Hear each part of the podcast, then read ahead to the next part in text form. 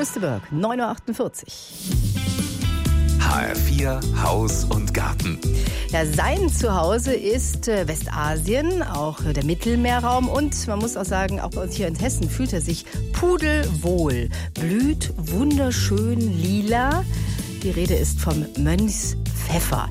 Wie Sie den in Ihrem Garten so richtig zum Erblühen bringen können und äh, wieso der eigentlich diesen, ja, doch eher keuschen Namen trägt und ob er das auch zurecht tut, das erfahren Sie von unserer HR4-Reporterin Saskia Klingelschmidt. Hier in Hessen kann der Mönchspfeffer bis zu vier Meter hoch werden. Meist entwickelt sich das Gehölz sehr buschig und blüht in blau, lila, auch rosa und weiß.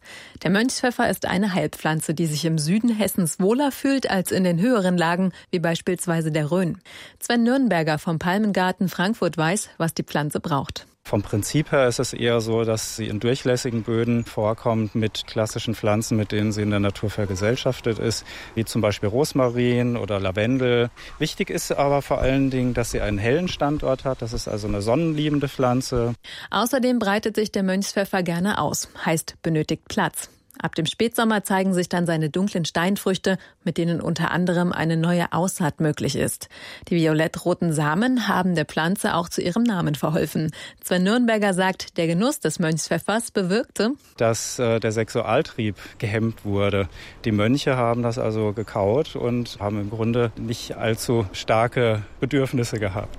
Besonders häufig verwendet wird der Mönchspfeffer auch als Heilpflanze, vor allem in der Frauenheilkunde. Hier wirkt er hormonausgleichend. Gudrun Kieselbach ist Heilpraktikerin in Langen und kennt die Eigenschaften der Steinfrüchte. Sie enthalten ätherisches Öl, was halt antimikrobiell wirkt gegen Viren, Bakterien und Pilze.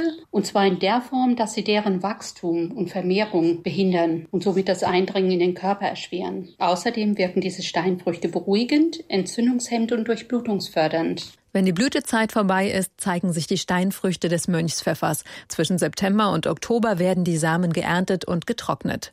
In den Apotheken werden dazu reichlich pflanzliche Arzneien angeboten, darunter Dragees und Tinkturen. Gudrun Kieselbach. Wer Phytotherapie praktiziert, der hat letztendlich noch die Möglichkeit, auch Mönchspfeffer in individuelle Rezepturen einzuarbeiten, weil damit kann ich die Dosis und die Dauer der Einnahme individuell auf die Beschwerden des Patienten abstimmen. Wer sich einen Angus castus, also einen Mönchspfeffer, in den Garten setzt, hat nicht nur eine Heilpflanze, sondern auch ein schönes Ziergehölz, das obendrein einen aromatisch herben Duft verströmt.